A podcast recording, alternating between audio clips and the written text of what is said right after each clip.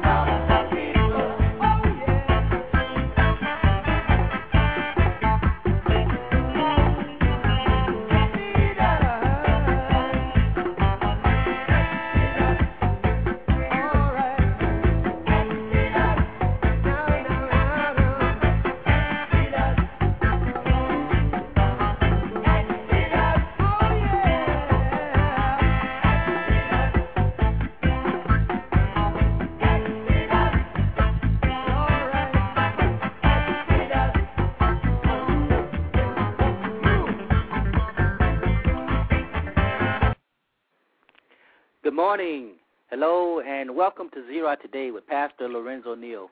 I am your humble host, Pastor Lorenzo Neal, hailing from Cajun Land, USA, here to present you with seeds of wisdom, insight, empowerment, and liberation, promoting knowledge that is engaging and transforming, empower listenings to being, doing, knowing, and impacting the world around them.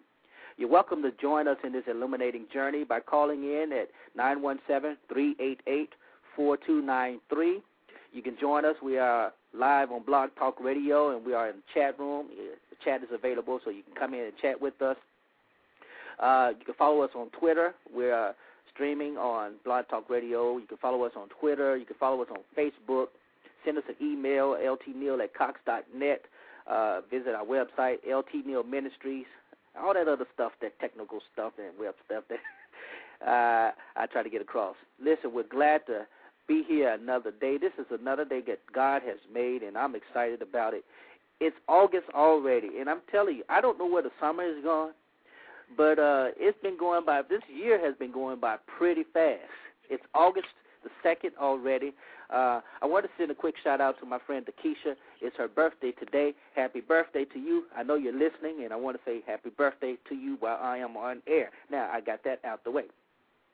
But uh, like I said, it, it's summer is going by fast. Uh, kids are getting ready to go back to school. I'm getting ready to go back to school and back to work. And I tell you, it's something. You, wonder why time has to fly by when you're having so much fun. And when you're not having fun, it seems like it drags on and on and on. But nonetheless, I am excited about the day. I'm excited about this week, this month, all this year. And I can't complain. Let's get some news in. Uh, of course, I always have to lead off with the story about the oil in the Gulf.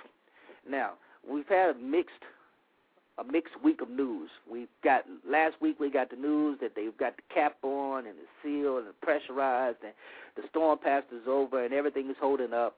And then we also heard that now everybody's trying to figure out where the, all the oil is. uh, they've got hundreds of skimmers out there and hundred, uh, boats out there to pick up the ships out there to pick up the oil and you know they're like okay where is the oil and then they're realizing oh mother nature is doing her job. A lot of the oil is basically gas or uh light oil that can can be evaporated and all of that stuff. Basically you know she's doing what she's doing. Her mother nature is taking care of herself and the oil crisis isn't so much as an oil crisis anymore.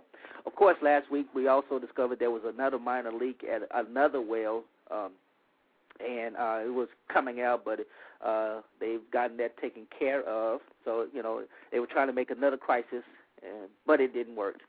So we're just here on the glad, on the Gulf Coast. We're really glad that things are, you know, they said they were going to do, they're doing it, and BP has taken a lot of heat for it but here it is, almost it's August, and they are ahead of the schedule that they had planned. They said they have it capped and ready, and another well up again by mid-August, and here it is.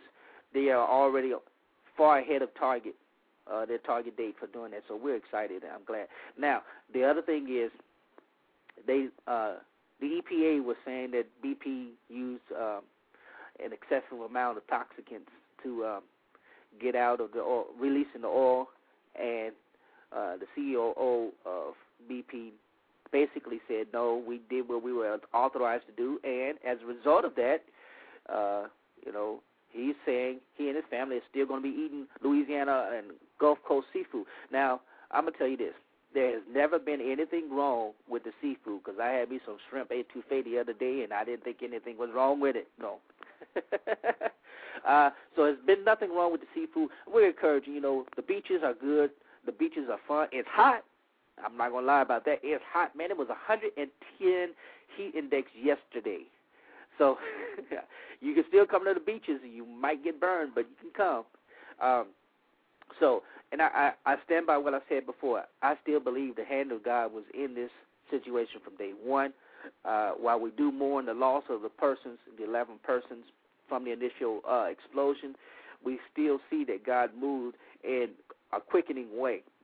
And you know it's working out because now BP has an American as the as the leader, somebody who is identified with the Gulf Coast from Mississippi, and you know, so I you know I believe God moved in there. Now this has been an interesting week in Congress because uh, if you haven't been watching the news, if you have been watching the news, Charlie Rangel, the uh, Democrat from Harlem, New York, is facing ethics, an ethics trial, 13 counts of ethics violations. Now, this man has been in Congress in the same seat for 40 years. He took Adam Clayton Powell's seat in Harlem in the 70s, uh, late 60s, 70s, somewhere in there.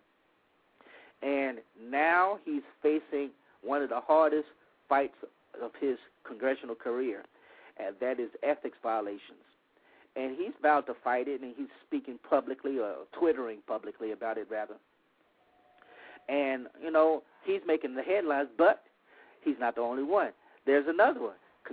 Uh, Congresswoman Maxine Waters out of California is also being charged with the ethics violation, and she also will be facing an ethics trial in Congress. Now, you got two black congresspersons facing ethics violations.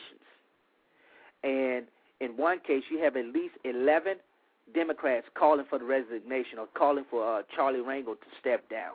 My question is, where in the world is party loyalty when it comes to these guys? These guys, they they fight tooth and nail for Democrat policies. Whether we know if they agree with them or not, they fight tooth and nail for them. They enjoy the life and luxury of being in Congress for you know uh, unlimited terms, what it seems like, because they keep getting reelected. And when ethics charges come against, or any charge come against them, you know, now we're seeing that everybody's beginning to jump on the bandwagon of, oh my goodness, we don't need to have this. Let's let's do what's best for the party. Know, and of course, you know, there are those staunch people who are already crying racism. Well, these this is motivated by racism because you have two blacks who are being charged with ethic violations, and what about all the other sen- senators and congresspersons that are not black? And, you know that's going to happen. It's just you know, the, I I don't know what to say about it, but what I do know is that um, it should be about accountability, and that's something that it is not. There is no accountability going on in Congress right now. Very little and that's on both party side, the Republican and Democratic side. And people are getting away with liberty. Now, I personally, you know, I'm beginning to uh, be a proponent of term limits for Congress. you know, after about three or four terms, especially as a senator, you know, a senator six years, and you know, you do three terms, you know, that's 18 years as a senator, and you know, congressperson two terms, you know, that's four years. And maybe maybe limit it up to about six terms, and, and, and give other people the opportunity. More more uh, states and uh, state legislatures are going to term limits, but uh, uh, our Congress, our federal government, is refusing to do so. I'm you know I'm just saying I'm just saying. I could be wrong, but what do I know? I'm not a politician. Listen, uh, we're getting ready to take a break. I have a great show planned. We're going to be talking about coming out the closet, homosexuality, and the church. And the good thing about this is I have an awesome guy on the phone. My guest, uh, Pastor D.L. Foster, he's going to be on the line with us. He's going to lead us, uh, share with us is this dialogue because, uh, like I said before, the black church, we silent on too many things and we let so much stuff go on that people are afraid to come. And if they do come, they're afraid to really be active as far as proclaiming Christ has redeemed them from the curse of sin, death, and the law. And they get they get uh, get in the church and they get quiet. And there's some things we just we just need to address. And I think this is one of the guys who is taking the leadership role in addressing it. And as soon as we get back from this break, uh, we'll have Pastor D.L. Foster out of Atlanta, Georgia, with us. So we'll be back right after this.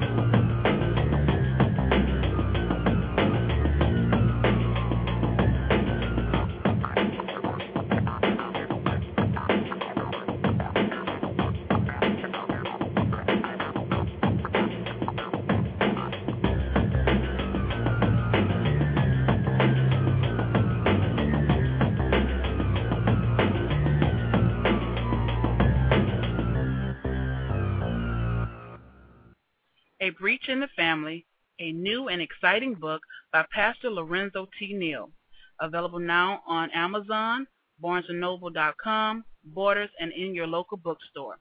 A Breach in the Family addresses issues that directly or indirectly create conflict and confusion in families that create breaches of secrecy, bitterness, anguish, and alienation.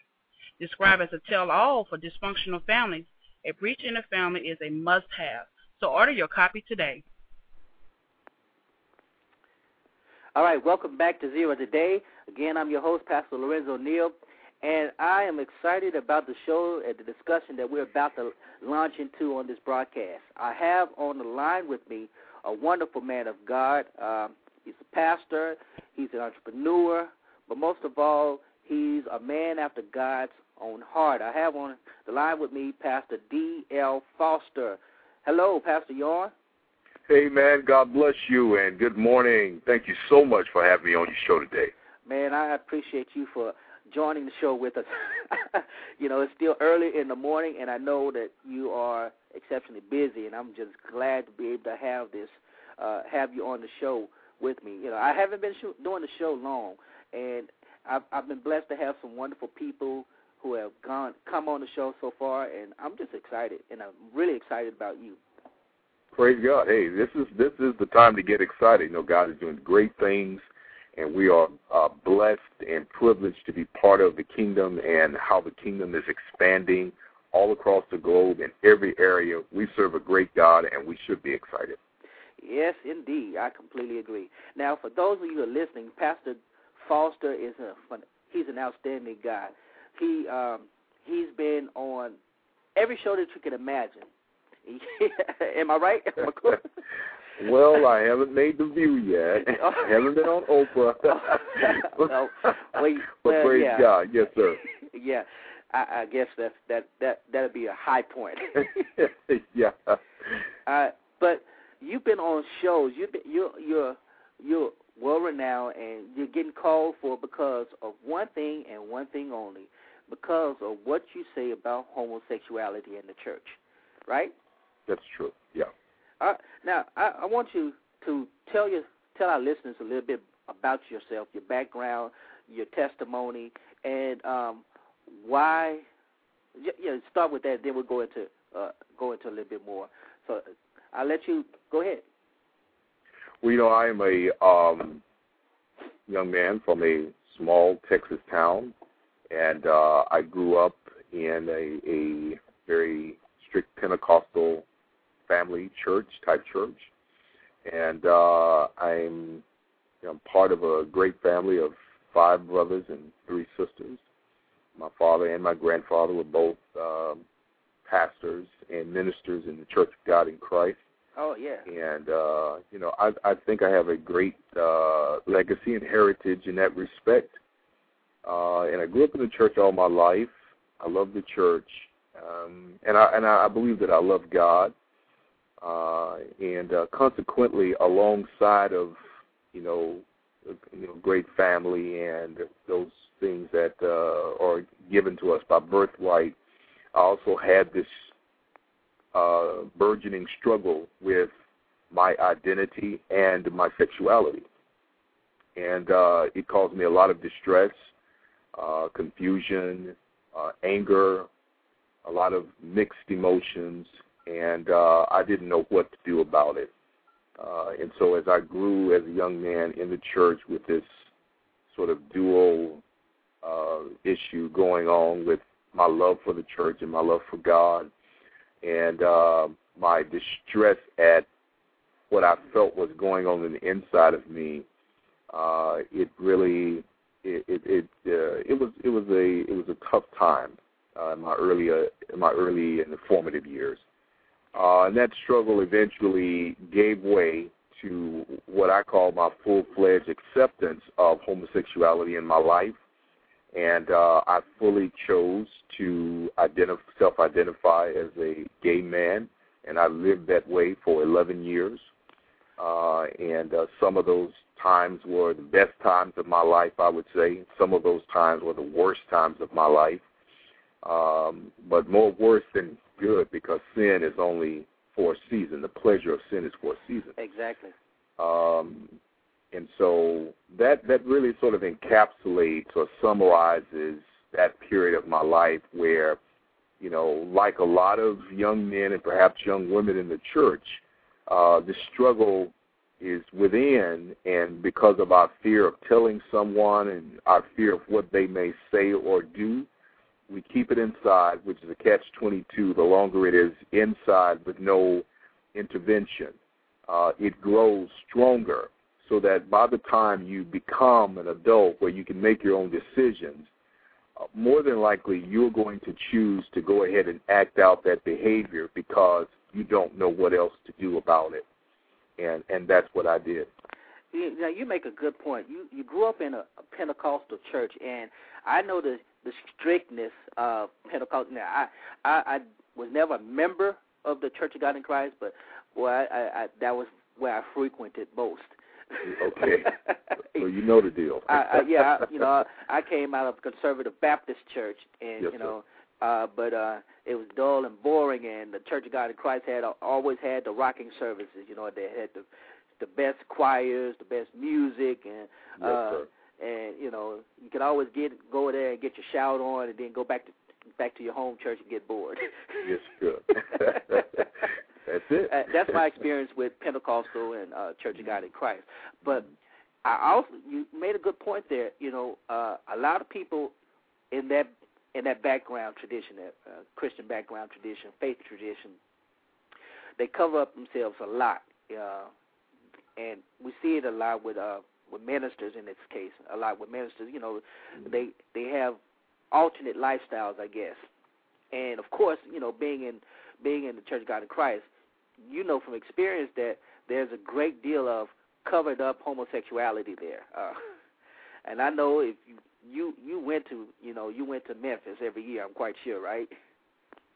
Well, uh, you know, I went to Memphis for the first time in uh, when I was 17, and I went, uh, you know, several years later on in life.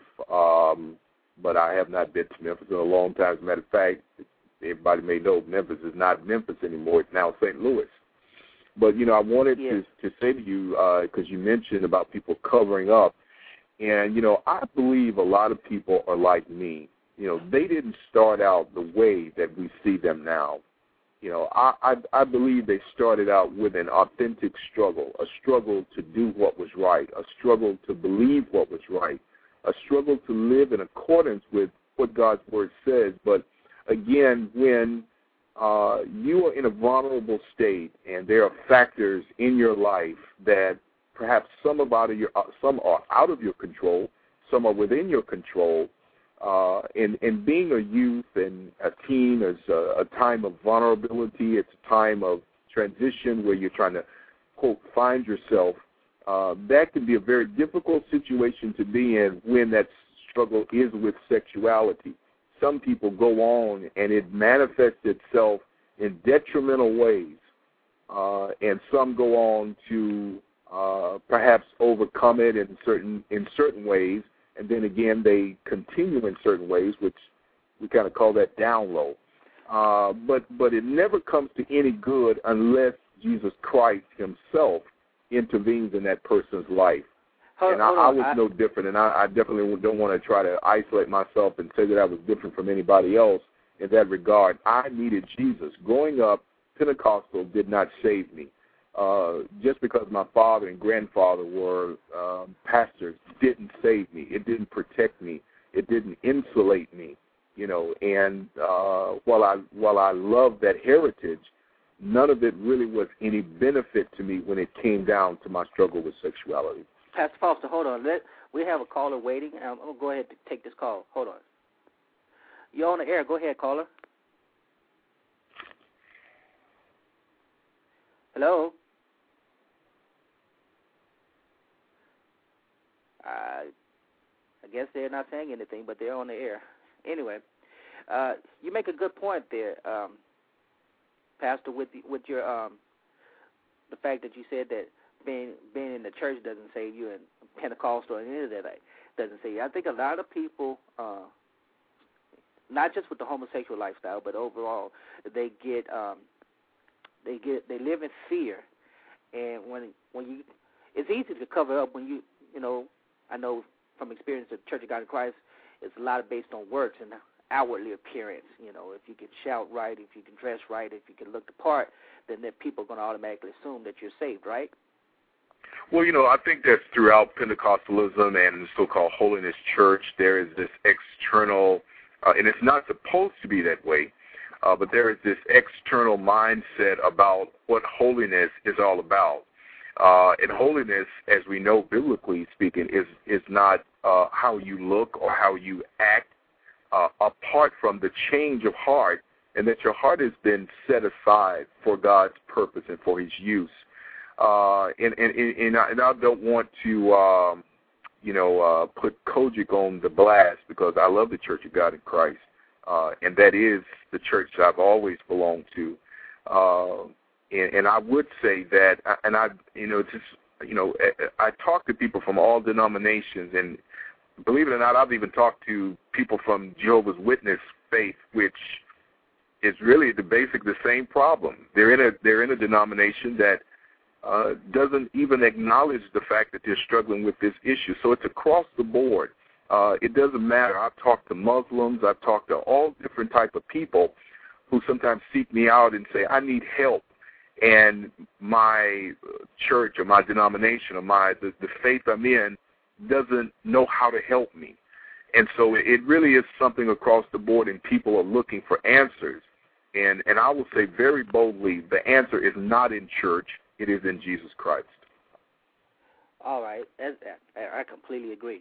We're going to take a quick break, and when we come back, uh, we're going to get a bit more into uh, your your actual ministry and what you do, um, and your calling to the church and the body of Christ. So we're going to come right back after this. fly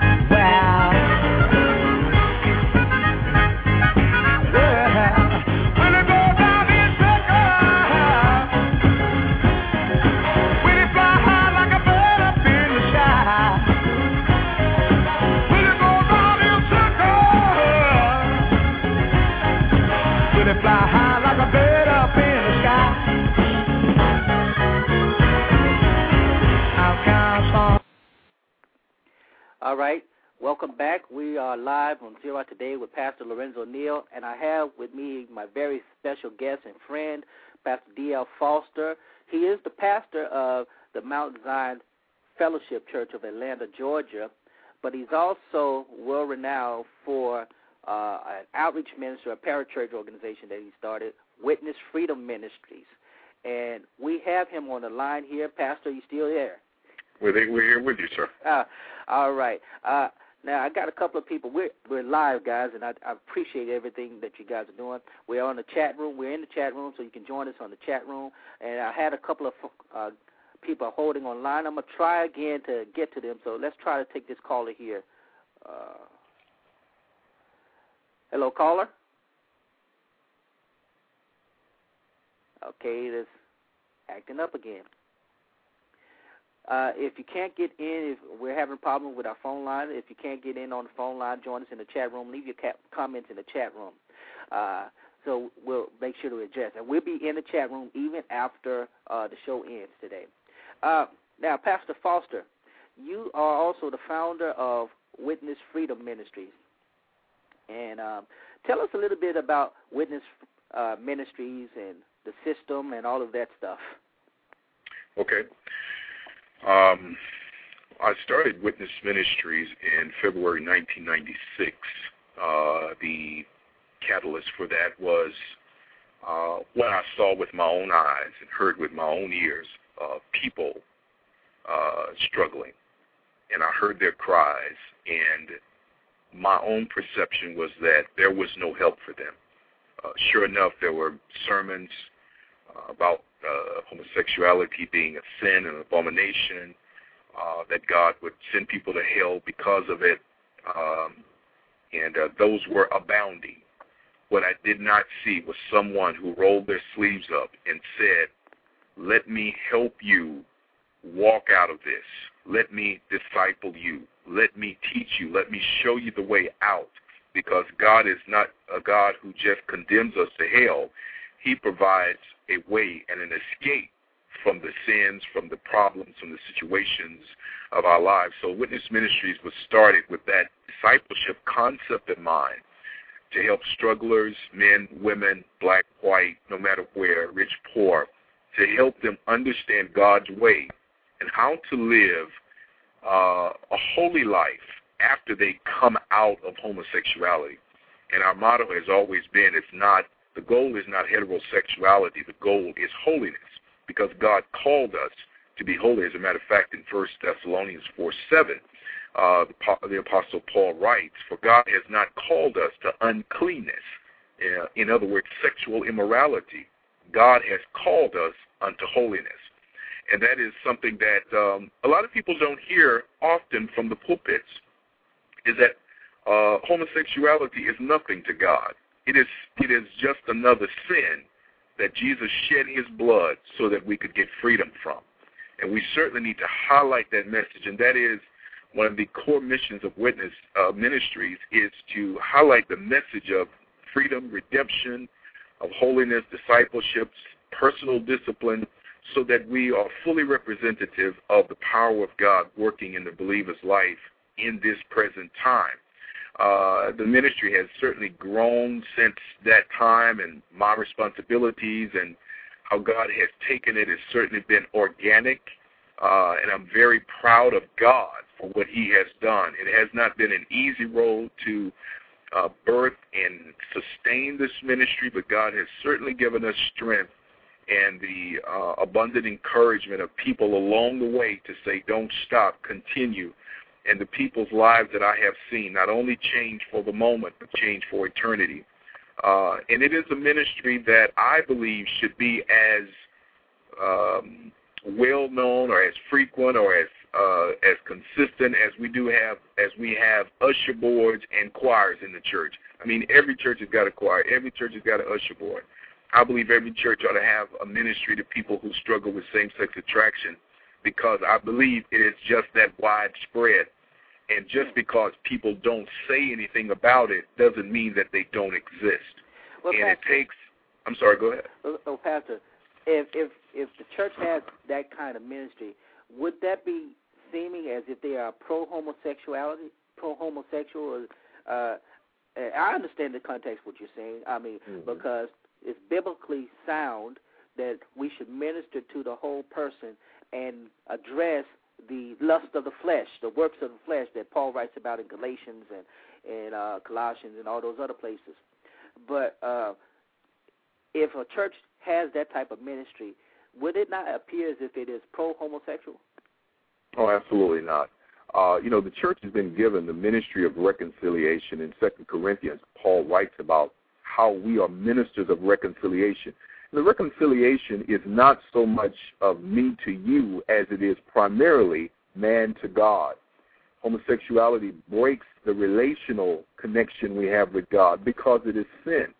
And the church's perspective and the way that we address it uh, has not been from that reconciliational point of view. Uh, and so when a person has a ministry that is in what I call an overcoming ministry, it is not pro homosexual in any sense of the word. It is pro Jesus because that is the ministry of Jesus, and it should be the mission of, of every church is to take up the cause of Christ and to bring broken men, broken women to a Savior who can heal them and deliver them. Exactly. I, I completely agree. Uh, when we start to do that, I believe uh, that we will see uh, the church, as the old folk used to say, a hospital room, a healing room, a church where everybody is some, like Jesse say, everybody is somebody. Um, now, you have this system that uh, that you uh, address with Witness Ministries. Tell us a little bit about the system. What is it? Well, you know, the, yeah. Go ahead. The, the system is um, a discipleship program. You know, uh, it's interesting, Pastor Neal, that the very core of the Great Commission was to make disciples of men. Okay, uh, and, and uh, we have not, as a church, really and truly pursued and embraced discipleship in the context of what Jesus said. Discipleship is, in its essence, followship. Follow me as I follow Christ. The problem we have with homosexuality and the church, um, from my point of view, is that we have talked and majored in deliverance, but we have not connected deliverance to discipleship, which yes. is the next phase, the yes. next level. Uh, deliverance is but a door of entry. It is the beginning. It is not the end. It is not the middle. Discipleship is what picks up after a person is delivered. But the problem is discipleship is, with discipleship and homosexuality is that you need someone who's been where you've been and has followed the road out to enable you or to enable them with an amount of with a certain level of uh, authenticity, with a certain level of mature, spiritual maturity, to say to the person who is at that beginning stage, follow me out, follow me al- along this path. And discipleship um, has an element of uh, intimate fellowship. In other words, you must know me, you must trust me in order to follow me. And so we've incorporated all of that into our discipleship program called The System. Uh, and uh, I gather together uh, each year a group of men and women, and they make a six month commitment to follow me uh, to maturity, to follow me in teaching, to follow me in practice, and in discipline of themselves so they, they can become strong. And then they themselves take on uh, a responsibility to help someone else recover and stand strong. And so that, in essence, is what the system is about. And we run it every year um, um, for these uh, for a period of six months. And, and of course, we're probably in our second um, uh, part of this year, and so we won't start again until February 2000. I'm sorry, February 2000. Uh, Lord have mercy, the future is upon us. Uh, 2011. That Yeah. sounds so Star Trekish. yeah, I, I told you. I, I told you the year's moving by fast. Time is moving yes, by it is. fast. Yes, absolutely. You you make a great point, Pastor. Um, discipleship is key, and I I know from experience uh, that there is very little discipleship going on in the modern black church. Um, Very little. There's a Say, lot that, of say there- that again, preacher. there's a there there's very little discipleship. Now there is a lot of modeling going on. Mhm. And when I say modeling, because you can pick up the latest technique. You all you got to do is go to a conference and watch these jokers preach and shout, and then you can go back to your home and imitate that. That's modeling, but that's not Mhm. mentoring and that's not discipleship. And Right. um, you know, I was blessed to have been discipled. I was discipled by uh, by my home pastor, and he, you know, he did a great job. And several other men mentored and discipled me as I grew in faith. And you know, I never had gender identity struggle, but you know, I did have struggles with the flesh. Absolutely. You know, maintaining my body and purity and things of that nature. Every you know, everybody can can identify with that. But I believe, you know, in these small leadership, you know, the small group classes, uh, there's not discipleship. There's not any of that going on. And I know that a lot of men coming to the church that are struggling with gender identity and uh, all these other issues uh, of sexuality, they are feeling left out because all it is is addressing either you look the part of living right or you don't. Am I right? Yeah. Yeah, you're, you're absolutely right. You know, one of our uh, you know core issues in the black church is that we don't we don't value discipleship, or we call it something, but it's really manipulation. You know, yeah. uh, we use people. We want people to make us look good, but we are not truly discipling them. And and, and even so, Pastor Neal, break this down a little bit further. There's a difference between mentoring and discipleship. And even in discipleship, there is general discipleship and specific discipleship. As you said, uh, you didn't have uh, a struggle with your gender identity or, or sexuality in, in, in the sense of homosexuality, but uh, for those who did, they need specific discipleship in that area.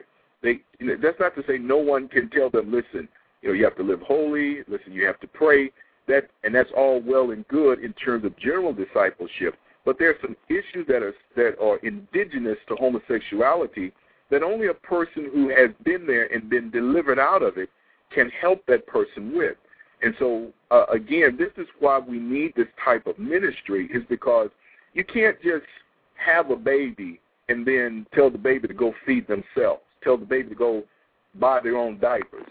You have to walk people through. You have to be willing to uh, be in the trenches with them when they fall and help them to get back up and uh, when they're wrong, help them to repent and show them the right way. You have to be ready to rebuke and encourage and exhort with all long suffering. This is a part of discipleship. And as I say, it can't be ministry with a 10 foot pole mentality. You know, I love you from a distance. You know, I'm praying for you from a distance. Uh, it calls for close in contact that allows that person to see that you are so concerned about them that you don't even value your own reputation above helping them to be strong. And that is the ministry of Jesus right there, because that's, that's exactly what he did. Uh, we see with the Samaritan woman. We yes, see sir. with the woman who came with the uh, the the oil, alabaster box oil, and poured it on his feet. Uh, uh, we see him sitting with the publicans and the sinners. All of that. That's exactly what he did. But at the same time, while you know the world is fascinated with love, love, love, love, God, love, God, love, at the same time he was critical in pointing out hypocrisy, and I think that's what when we address homosexuality in the church, we're so quick to say, well, everybody, in the, you know, the church is full of hypocrites, and not address, okay, yeah, the church is full of hypocrites, but God has redeemed all of the hypocrites. Hmm. Well, you know, one one of the things that's you know to me that becomes almost a straw man argument with people Yeah. when when I hear people say that because guess what? There are hypocrites on your job, but you're not quitting your job. There are hypocrites at the supermarket, but you don't stop going to the store. What is this thing about the church where we get so tied up in a bundle about hypocrites to the to the point to where we can't function because of hypocrites? There are hypocrites everywhere. There are hypocrites in our government. There are hypocrites in our home. You understand what I'm saying? And so the enemy always wants to get get us off track with issues that really don't resolve any problems, you know. And so um, I, I never forget I heard a sermon when I was a young man by Bishop Samuel Green of Virginia, one of the COGIC bishops. He was preaching in our um, jurisdictional meeting, and he said, "Don't ever let goats and hypocrites take your place in the church. Mm.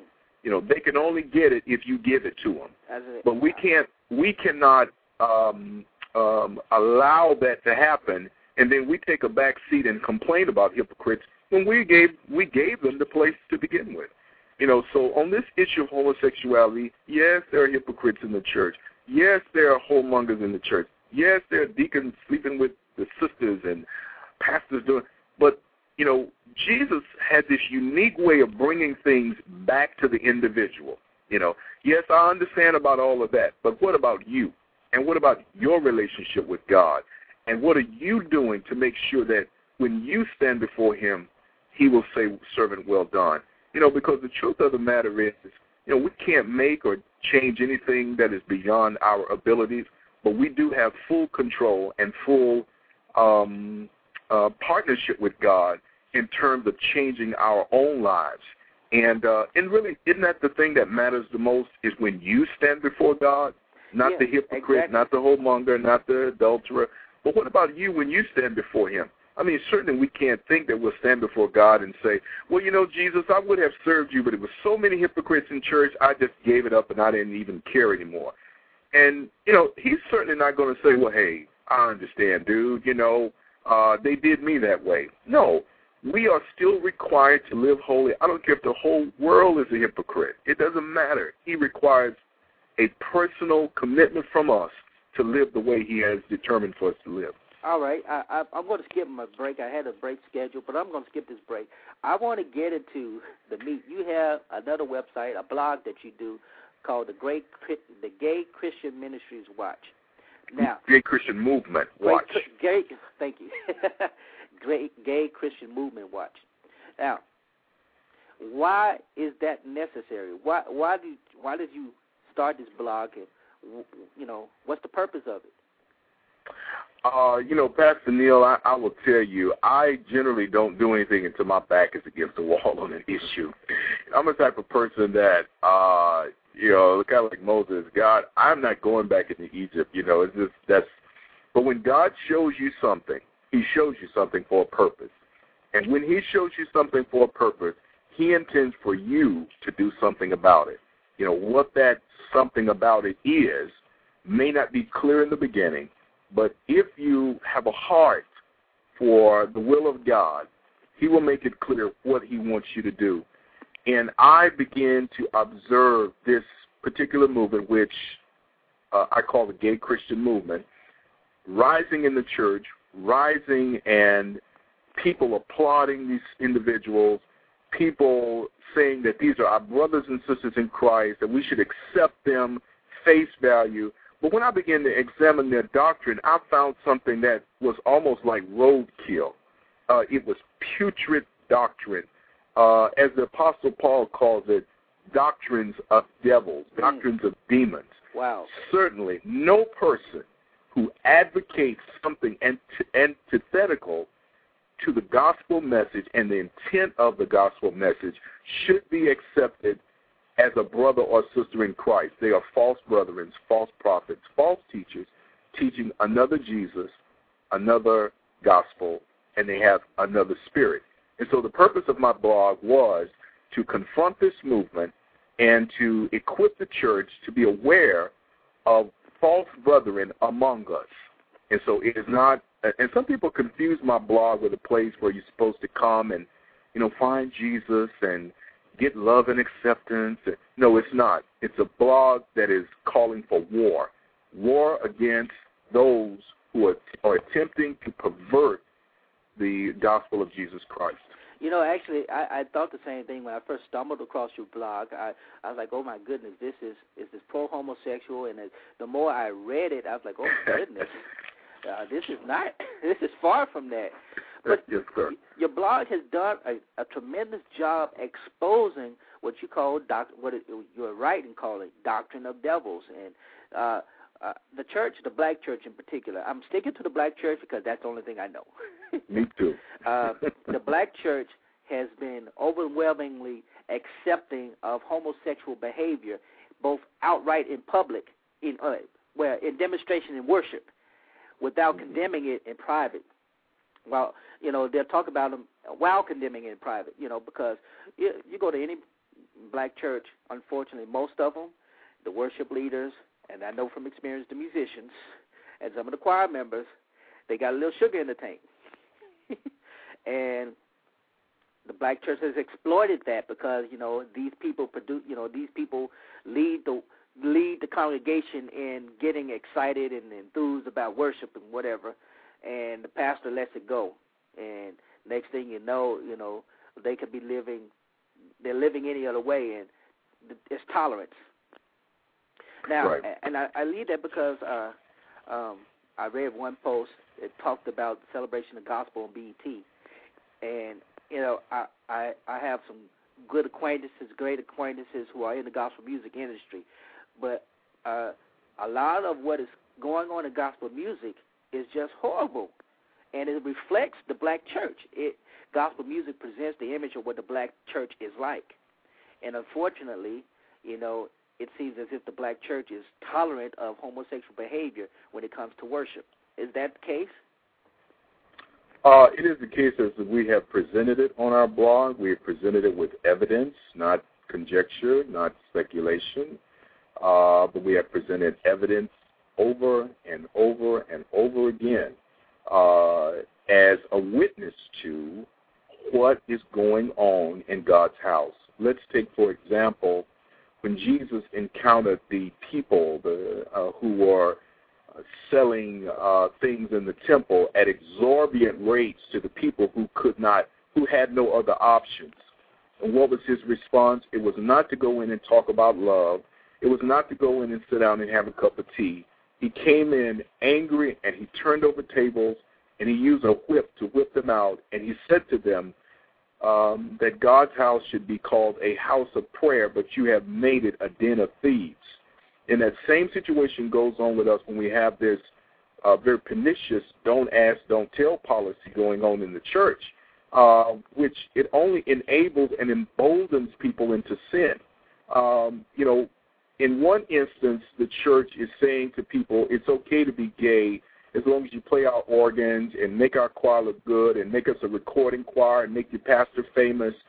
But it's not okay to be gay if we can see physical signs of that or you exhibit that. Yes, you know exactly. that that is hypocrisy of the highest order, and I am against it 100%.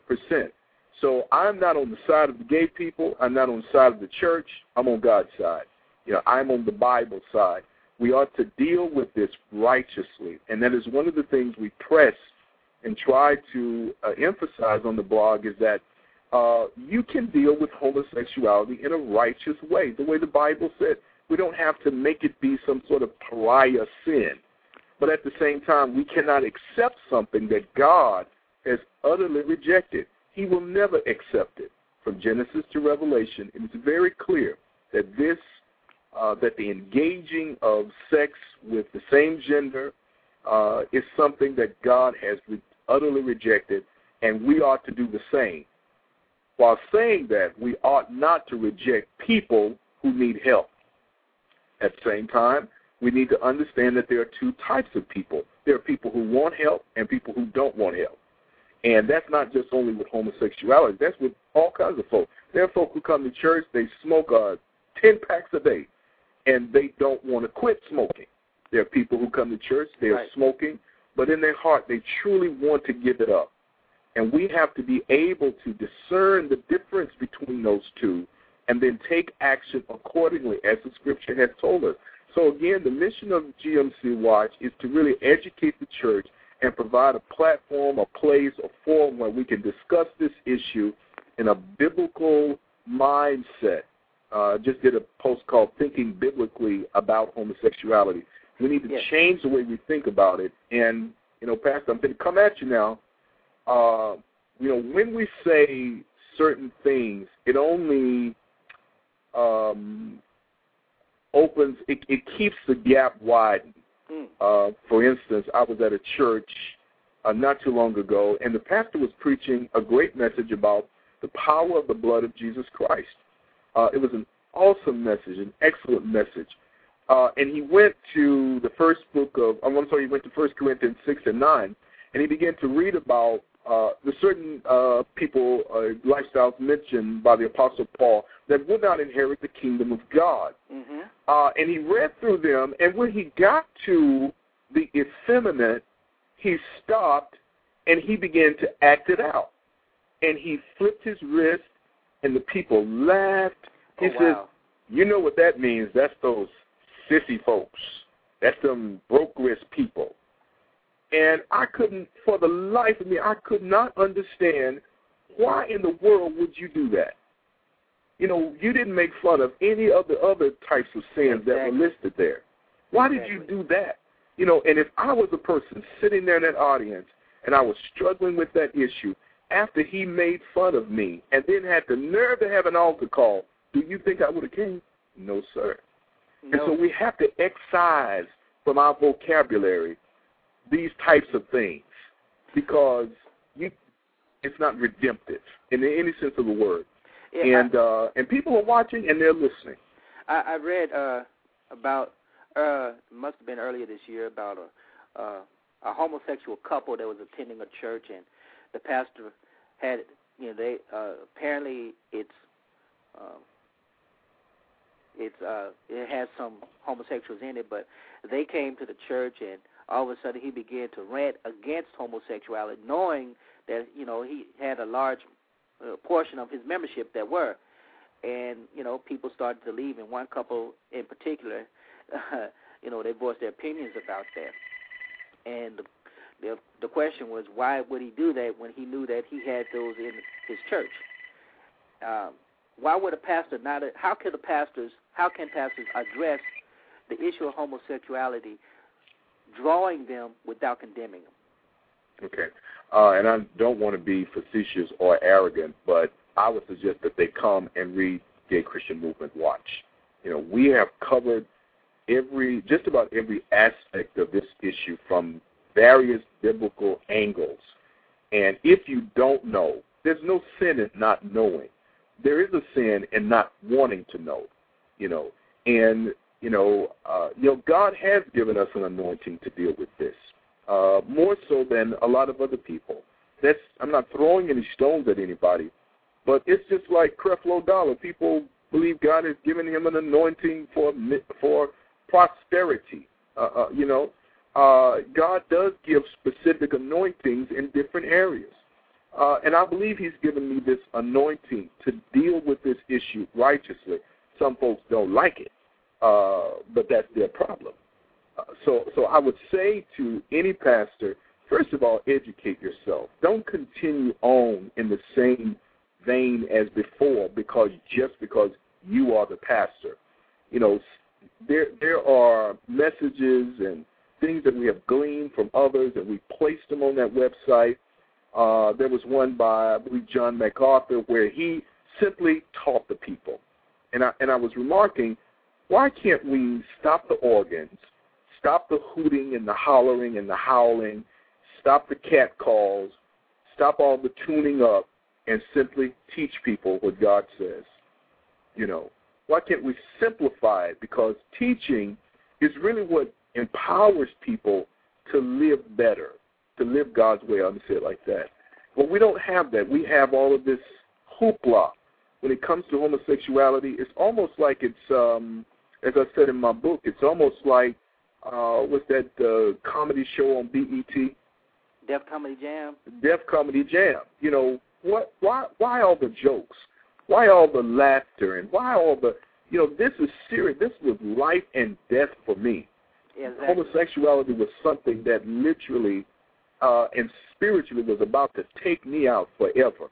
And when I come to church, I don't want to hear somebody cracking jokes about that. Uh, okay, Pastor, we we have just about a minute left. Uh, uh, before the show ends. Give out your information. How can people get in touch with you? Give the websites and all of that, and then we're going to go out. And I appreciate you for joining again. I appreciate everyone for listening. Pastor, go ahead and give out that information. Yes, and before I do, I want to say thank you, Pastor Neal, for being brave and bold enough to have me on. Uh, my website is witnessfortheworld.org, and all of my phone numbers and uh, email addresses are on that witnessfortheworld.org. All right. Again, we've been privileged to have on the line with us on the show today Pastor D.L. Foster of Atlanta, Georgia. And Pastor, you've really illuminated. I encourage every one of you, uh, when you're listening to the show, go visit the, the website, Witness. Go visit uh, Gay Christian Movement uh, blog site, and I will learn so much. Till next week, God bless you. God keep you. Thank you all for joining us on Zero today. The Lord bless you and keep you.